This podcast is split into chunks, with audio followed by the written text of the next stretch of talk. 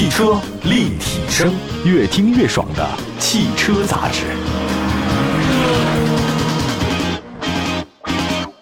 各位大家好，欢迎大家关注本期的汽车立体声啊。今天跟大家说的是 MPV， 中高端 MPV 市场其实是目前咱们中国车市场很有上升潜力的一个细分的市场。想想看，现在这小轿车啊，还包括 SUV 啊，都已经杀得蓝海变红海。所以好像还有一个车型啊，大家没有关注，就是 MPV 车型，似乎好像车型也不多啊，竞争力呢还是有的。那现在除了传统的公务和商务车之外呢，不少的私人的消费者呢也开始喜欢 MPV 了。那毕竟呢，在全家出游的时候呢 ，MPV 那要比 SUV 舒适性更好，实用性也更强一些。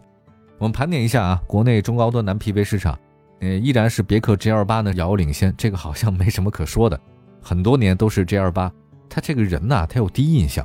别克 GL8 来的比较早，人都开这个车之后，你就会觉得别克 GL8 是一个商务车啊。但是上市不久的，好像那个丰田塞纳最近的势头也不错啊，上升趋势很强。当然，你说自主品牌的高端 MPV 也很好，像常说的广汽传祺 M8， 2021年总交强险数量达到多少呢？64,598辆。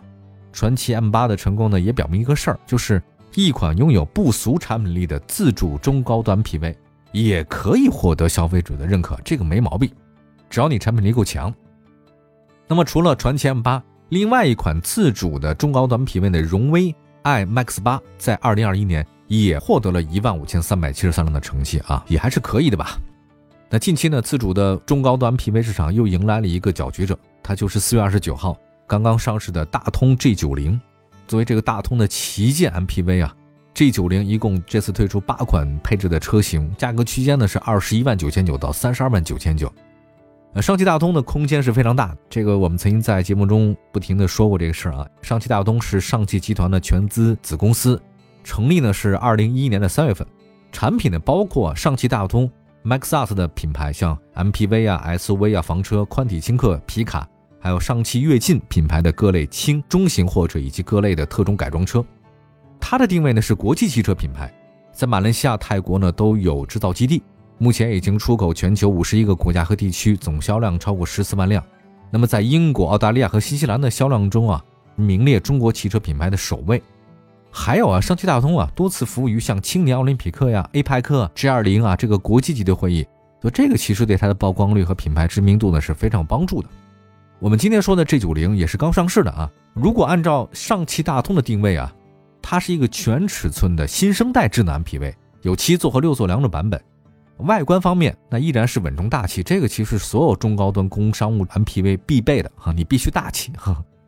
它采用的设计比较新，前脸的大尺寸进气格栅配备了一个这微型的中网，还有分体式大灯，厚重感还比较强。LED 日间行车灯跟前格栅是在一起的，远近光灯组合啊融合在前包围两侧的散热开口内部，所以它整体感还可以。侧面的话呢还是很大气，因为这种大车的话呢往往会采用平直线条，平直线条的话呢能提升整个车的气场，也平直线条其实对车内空间有好处，空间会比较宽敞一点，视觉层次也比较好。双侧的电动侧滑门是中高端 MPV 必备的啊，这个在 G90 上它也是有的。所以我建议大家，你看那个你这个车是不是一个好的 MPV 啊，商务 MPV， 你就关键看它有没有侧滑门啊，这个很重要，标配的。这个车尾呢配备了小尺寸的车顶的扰流板啊，尾灯呢采用目前流行的贯穿式 LED 的灯组，两侧尾灯的主体形状采用异形样式，还有镀铬，前车后包围全是镀铬的，这个精致感很强，尤其是国内消费者呢很喜欢。我们来看它具体数据啊，这个大通 G90 长5.28米，宽1.99米，就差1毫米到2米，哈哈。这个高呢是1.845米，轴距3.2米，绝对是同级别的大号。相比刚才提到那个广汽传祺 M8 啊，广汽传祺 M8 它那个长只有5.089米，这个是5.280米，还有轴距，传祺 M8 的轴距是3米，这个是3.2米。G90 在车身长度和宽度上，轴距方面是大概多了20公分。大通 G90 车内空间很好，第三排的座位感也是很强的，舒适性不错。6座版的车型的第三排是两个独立的电动座椅，支持加热、通风、按摩、腿托以及电动调节。并且配备专属 USB 接口、空调出风口以及可视面积达到 0.2 平方米的超大的后排车窗，不会压抑啊，在整个同级别车当中啊也不多见。第二排的座椅呢是大通 G90 的 VIP 席啊，这个老板都坐第二排，不坐第一排，也不坐最后一排。配备了仪式感很强的太空舱的豪华座椅、电动的腰托、头枕、伸缩的腿托以及加热通风按摩一键联动模式，还搭载了液晶的扶手屏，操纵非常简单，还有隐藏式的小桌板，包括这个工商务人士啊或者带娃，这个也都很好用啊，小桌板。内饰的话呢是比较抢眼的，很豪华，三连屏设计，仪表盘、中控台还有副驾驶连在一起，这个三个屏幕。中控台上还设置了触摸式的功能按键，配合双辐式的多功能方向盘和怀挡设计。太大的车啊，你这右手往下够是够不着的，挡把太高，所以怀挡的比较方便一点，越大的车越喜欢这么干。另外科技感，这个三连屏一共是 10.25 英寸的液晶屏， 12.3 寸的高清触控的中控屏，副驾一侧的 12.3 寸的互动触控屏，同时呢还会有10寸的风挡 HUD 的抬头显示，这个是豪华感很强。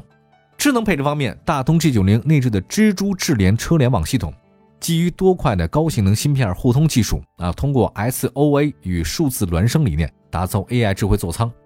它那个驾驶室里面的中控屏啊有很多设置，比如说全车的座椅调节、车载 APP 它都有。那第二排的话呢，配备了行业首创的后排独立智能网联，你可以通过两排高清触控式的座椅的背屏实现车辆控制，嘿嘿，视频会议你能开会。这个蜘蛛智联呢还打破了座与座、屏与屏之间的屏障，将全车连在一起。前排可将网络会议一键分享至后排，二排乘客可在椅背屏上设置导航送给中控屏，实现全车互联。就是以前啊，座椅上面第一排是第一排，第二排是第二排，现在的第一排第二排它这完全是个网络啊，你怎么来都行。同时呢它会有叫智慧之眼，你进入到车内之后吧，它人脸识别，中控屏呢将调整到车主的 ID、 喜欢的歌、常去的地址啊都到来了啊。当那个驾驶员疲劳打电话的时候呢，这个系统也会做出相应的提示和调节，这个算是比较智能的。好吧，我们待会儿来关注一下它动力方面还有安全配置方面，这是最新的一个 MPV 啊，大家可以多关注关注。汽车立体声，欢迎回来，这里是汽车立体声，我们的节目的全国200多个城市呢线上线下落地播出，欢迎大家的随时关注。今天说的是上汽大通 G90 已经是面世了，刚才说到了它很多配置方面，确实现在车内的配置是有什么豪华的就给你加什么豪华的。当我们特别关注一下就是在动力方面呢，上汽大通的 G90 搭载了一个上汽集团最新一代的 2.0T 涡轮增压发动机，还配了一个48伏的这个轻混发动机，最大功率呢是172千瓦，最大扭矩360牛米，系统的综合扭矩呢是390牛米，匹配的是爱信8速自动变速箱。大通 G90 呢是前置前驱啊，跟 G20 的那个前置后驱不太一样，前置前驱其实是同价位 MPV 的一个常见设计。那底盘结构方面， G90 是前麦弗逊独立后5连杆独立悬架，同价位的别克 GL8 陆上公务舱呢是后扭力梁非独立悬架，这个还不太一样，所以 G90 舒适性更强一些。安全配置方面，大通 G90 搭载全景视觉感知系统，全车共配备7个高清摄像头、5个毫米波雷达，辅以 TI 智能辅助驾驶芯片，智能座舱的算力高达 16TOPS，可实现 L2++ 高阶智能驾驶辅助。全系的标配着 ACC 自适应巡航、 AEB 自动紧急制动，还有 FCW 前向碰置预警、 LDW 车道偏离报警系统， LKA 呢是车道保持系统， BSD 呢是盲区监测系统， DOW 是开门预警， RCTA 呢是后方交通穿行提示功能。同时呢高配车型还有 APA 全地形自动泊车，它识别全景的视觉和超声波雷达，融合感知的算法，一键自动泊车。那么被动安全方面的话呢，大通 G90 舱呢是闭环式的框架结构，高强度钢占比达到 80%， 同时满足 CNCAP、ENCAP、ANCAP 3个5星碰撞安全标准。全系标配4气囊，2个覆盖前中后3排的侧气帘和前排的远端气囊，保护方面还是全方位的。其实作为一个挑战者吧，我觉得大通 G90 在配置方面给的挺足，在安全配置方面基本是满配了，舒适性也不错。那就算是入门那个车型叫星辰7座版，也标配了电动天窗、电动门、自适应远近光的 LED 大灯、自动的分区空调，这个还是可以。相比219800的领袖系列 390T 的尊贵版，还有 G90 在安全配置方面优势挺多的，其实大家可以多关注一下，像自适应巡航、主动刹车、车道偏离保持啊等等都有。